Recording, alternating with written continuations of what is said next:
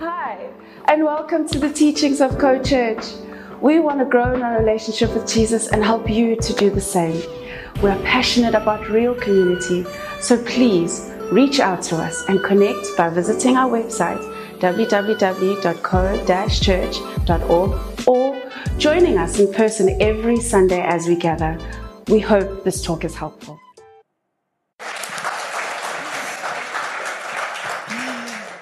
Morning, Co Church. So wonderful to be with you in these initial uh, stages of your growth and development. I don't know if any of you are feeling a little bit overwhelmed as we hear about statistics and we hear about Ukraine and we just think, here we are, we are supposed to be a blessing. And yet I've entitled my message today, Blessed Insufficiency. Sometimes it just feels like we don't have enough. We don't have enough to give. How many of you would put up your hand and say, I've got more time than I need? I've got more money than I need. I've got more energy than I need. Not so many of us. My weekend, our weekend as a family, let me just explain to you very quickly. We have uh, one of our sons who's not here. He was doing KZN athletics in Pietermaritzburg on Friday and Saturday, and today he's doing KZN swimming in Kings Park in Durban. We have a daughter who's also not here, who was in South Durban for ballet on Friday night and South Durban for ballet on Saturday morning. Also another one doing water polo at Glenwood. Boys playing cricket all over Durban North and across the city. I promise you, we are just limited. We're limited. We don't have all the time that we need. We're limited by being unable to be in more than one place at once. This is an unhelpful limitation that God has put on us and time and space has put on us. And I promise you, we are limited by the amount of petrol money that we have compared to the amount of petrol money that we need. And I wonder if you can identify with that, this feeling of being a little bit insufficient. Blessed insufficiency. Is it a curse or is it a blessing? I have been practicing a way of encountering Jesus in the last few weeks. Uh, the worship, one of the worship leaders brought uh, that psalm, Psalm 23. And it starts off with, sorry, I don't know your name. Steve. Steve brought um, Psalm 23, and the psalm starts off that he brought, The Lord is my shepherd. I shall not be in want. He makes me lie down in green pastures. He leads me beside still waters.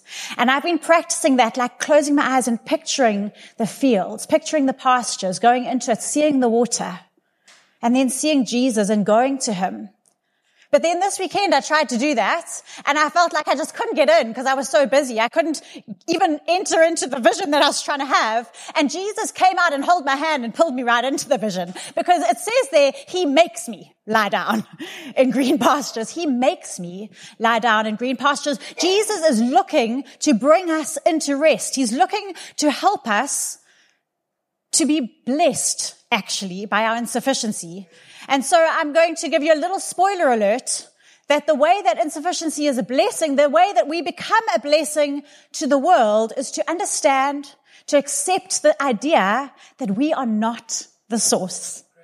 We are a conduit of blessing. I do not have enough time. I do not have enough energy. I do not have enough money. We do not have everything that we need. But we can be connected to the source of all things. I brought you a little illustration. What is that called? Like a, um, no, no, what is an, what is an illustration called when I'm, I'm, I'm giving you like a prop? Yeah, I'm doing prop talks today. So if you look at this, this is obviously made to be a conduit. Shame one of our boys did cut, cut it off of a perfectly good hose pipe this morning. so it's no longer a very good, not, not connected to the source anymore. I know Richard disciplined me in the car. He was like, I can't believe you did that. but for this to be a conduit, it needs to have three things that are true of it. It needs to be empty. It can't be blocked. It can't be full. It needs to be empty. Secondly, I've illustrated this with the little bandage. It needs to be held together. It needs to be supported. It can't be empty for emptiness sake and just be unable to, to be supported and to be helped. It must be supported and helped to, to be able to withstand the flow. And thirdly, obviously, it is completely useless unless it is connected to the source. So we need to be, I'll leave this up here for your visual enjoyment and illustration. We need to be empty, we need to be held, and we need to be connected to the source, I wanted to tell you a story of a friend of mine, uh, Zanele, who tells a story of not being enough and not having enough. So Zanele uh, has been was married to a man, Xolani, and Xolani has this uncanny habit of bringing children home to stay. So he has, between uh, the two of them, they have raised 10 children besides their own. And it goes like this a boy will arrive at their home. She tells one story of a boy arriving. He had been living on the streets, um, and Xolani wasn't there. So Zanele said, "Oh, okay, you can wait for him. He's arrived with a, with a tog bag." And she, she gives him breakfast, and Xolani's still out. She gives him lunch, and then Xolani comes home, and she says, "This is how it always goes. A private conversation happens between the two of them, and then after an hour or so." He calls Zanele to the bedroom.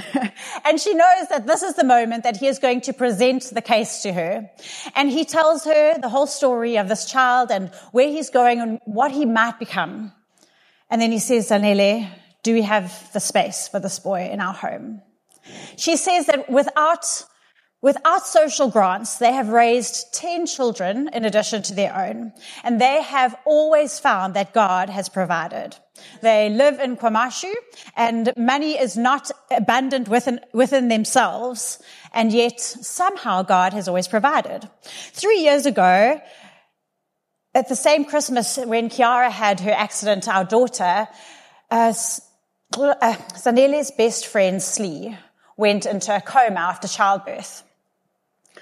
Shortly after that, her sister passed away. She still, they still had four children of their own living with them. The other 10 had been raised and, and had, were in their own homes by then.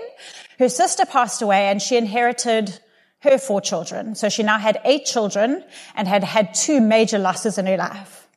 And then her husband died.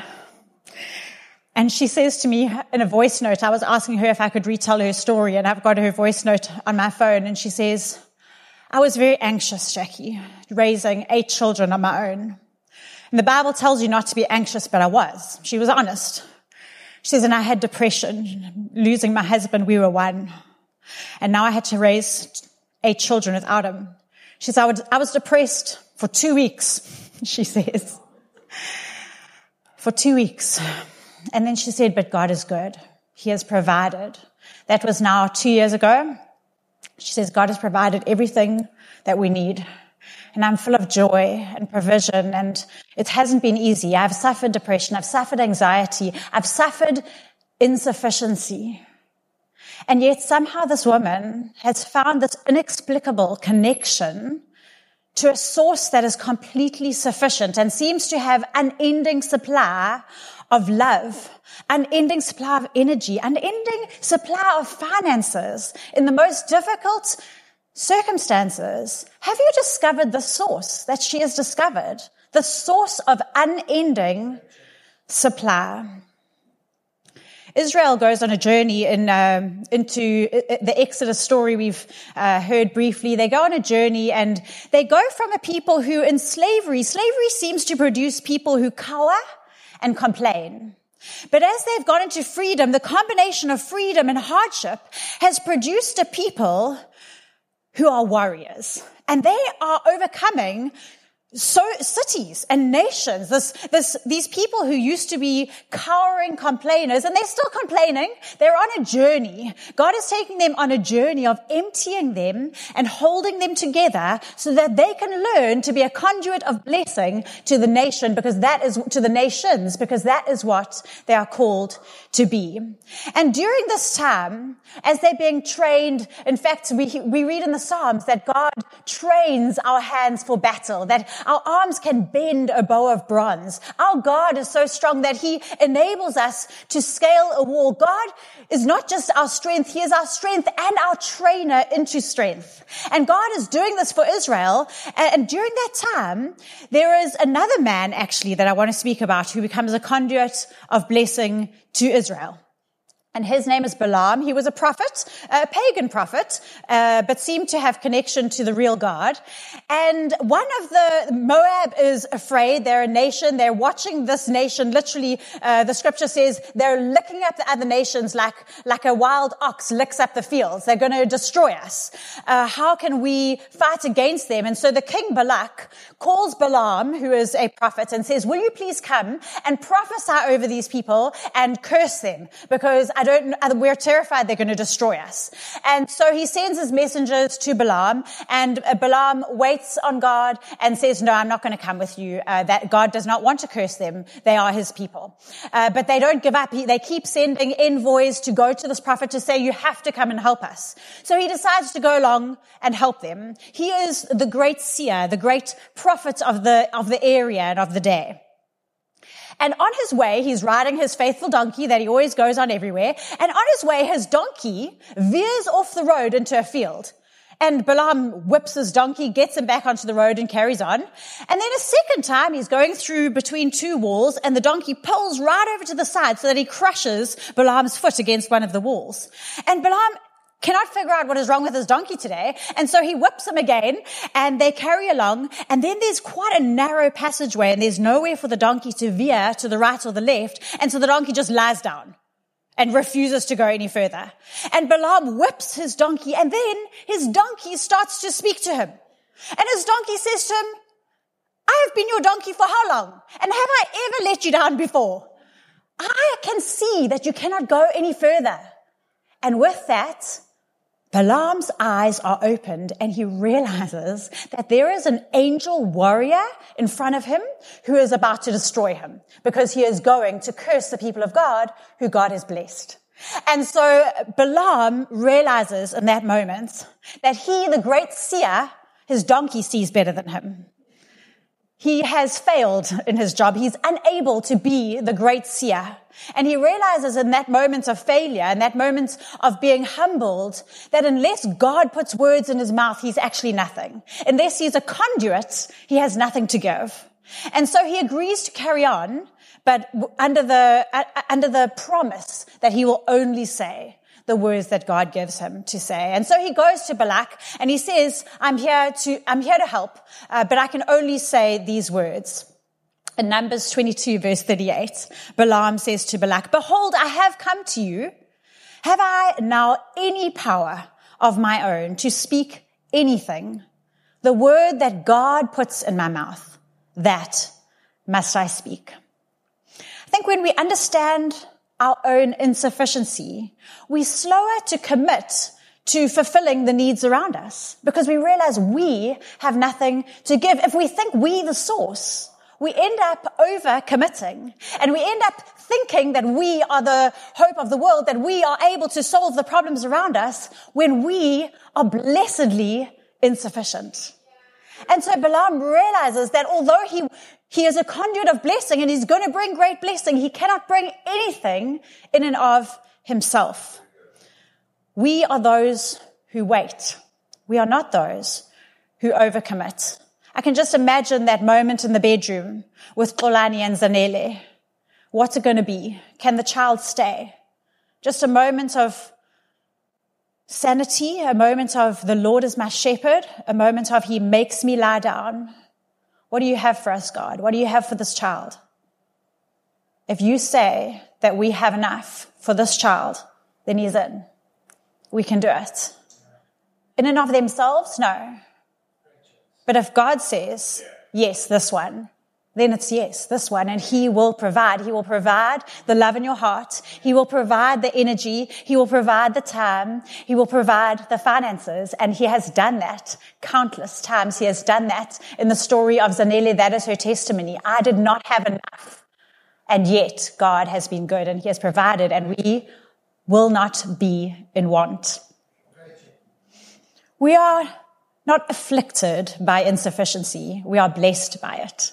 Pete Scazzero talks about the gift of limitations. That is, it is a gift to us when we realize that we do not have everything, that we do not have everything that the world needs. When we realize that we are limited by time and space, that our finances are limited, that our energy is limited, that we are not going to get to live everywhere in the world and do everything and do all the jobs and have all the kids and marry all the people and all the things that you want. We just have limitations. When we realize that, it enables us to be empty which is a jolly good start to becoming a conduit of blessing.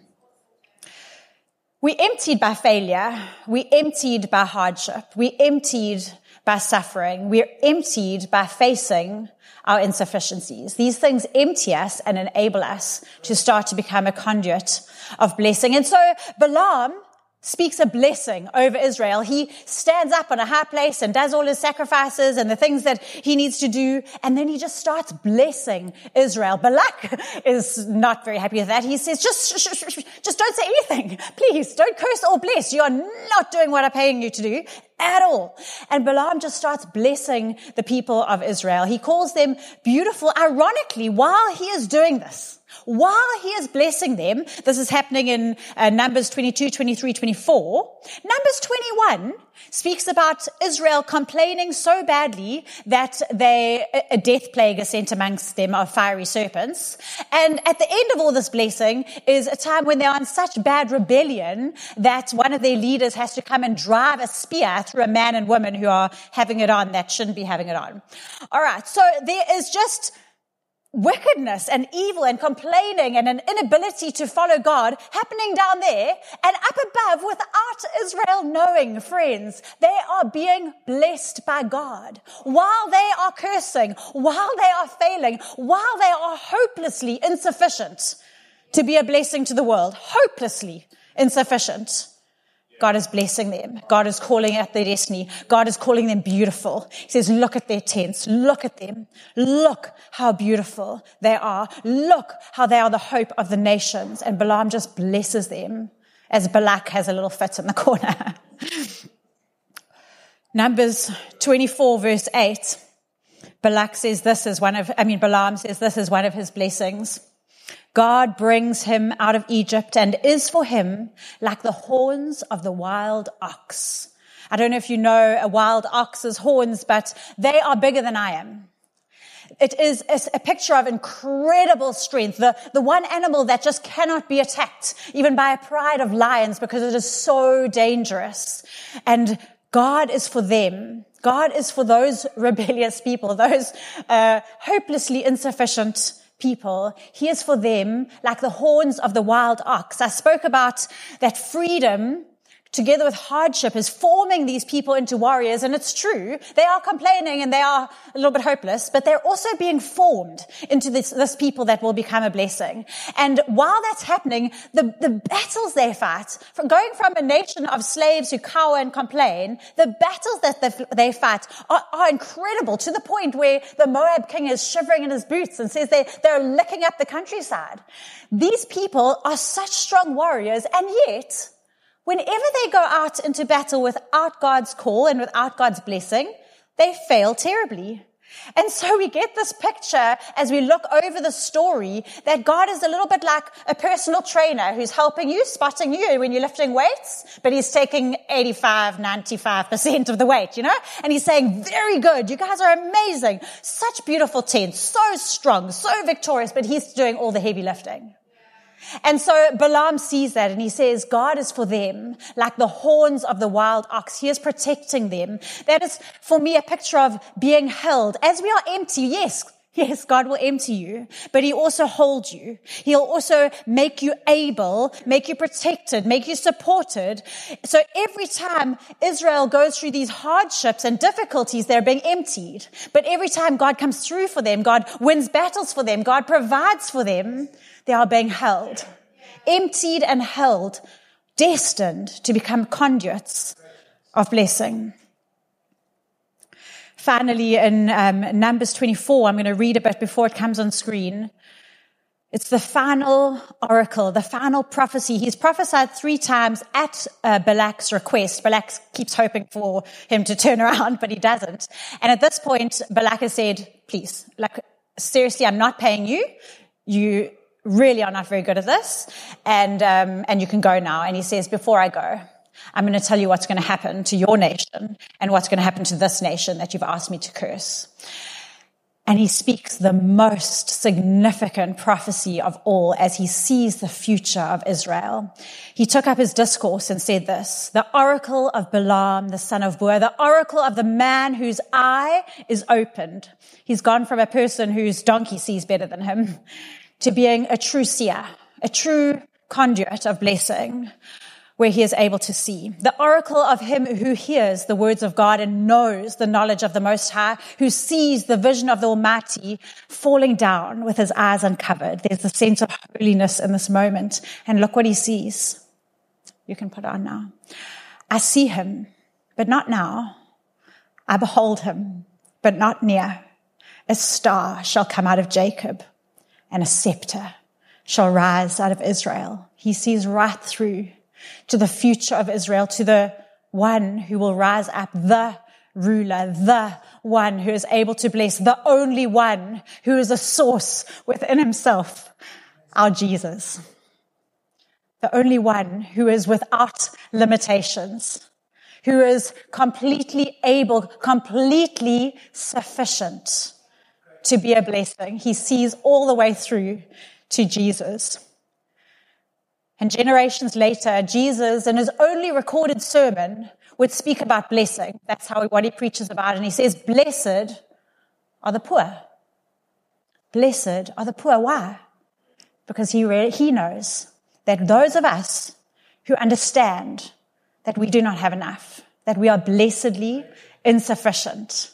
Those of us who can identify with the poor, not a sermon telling you to be kind to those other people who are the poor, a message that says, blessed are you when you understand that you are poor, for yours is the kingdom of God. Yours is complete sufficiency. Yours is more and more than you need, more than enough, more time, more energy, more love, more finances, more than enough. Yours is the sufficiency of God. Blessed are the poor, for theirs is the entire kingdom of God.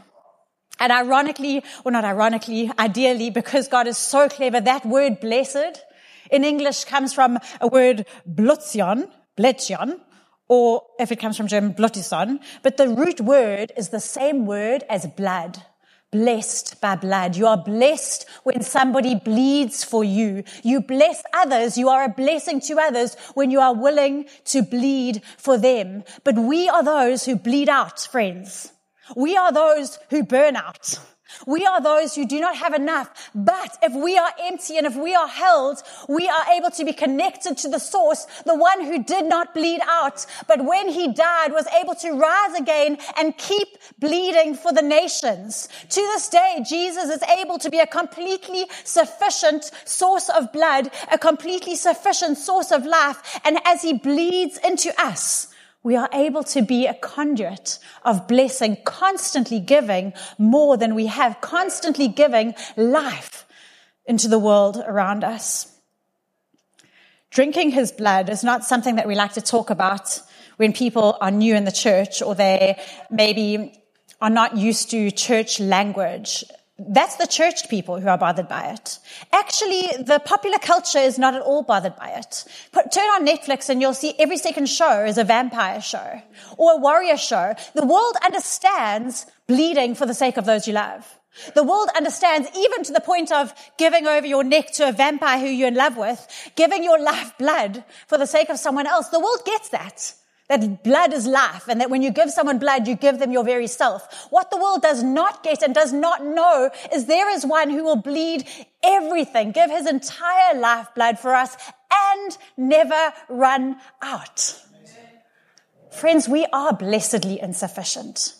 When we hear about the needs of the world, when we hear about, when we hear about the statistics, when we hear about the wars, we are blessedly insufficient. We are unable to be everything the world needs. But the church is the hope of the world, but we're not the source of the hope.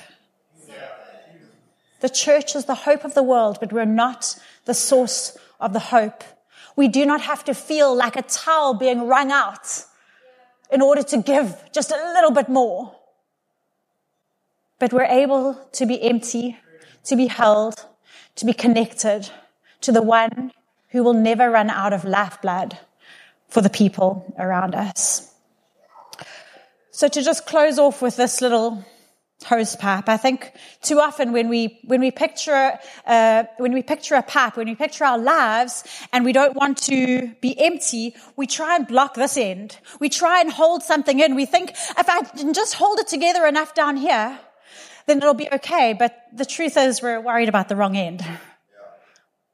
We will bleed out, but we will remain connected to lifeblood, and we can go on and on and on. If you lost track of how many children Zanele has, don't worry, I have two. I'm not sure if it's 10 or 18 or a few more than that, because every time she tells a story, I'm a little bit confused because she counts like this, and there's just this inexplicable sufficiency. There's this inexplicable connection to a source that has enough.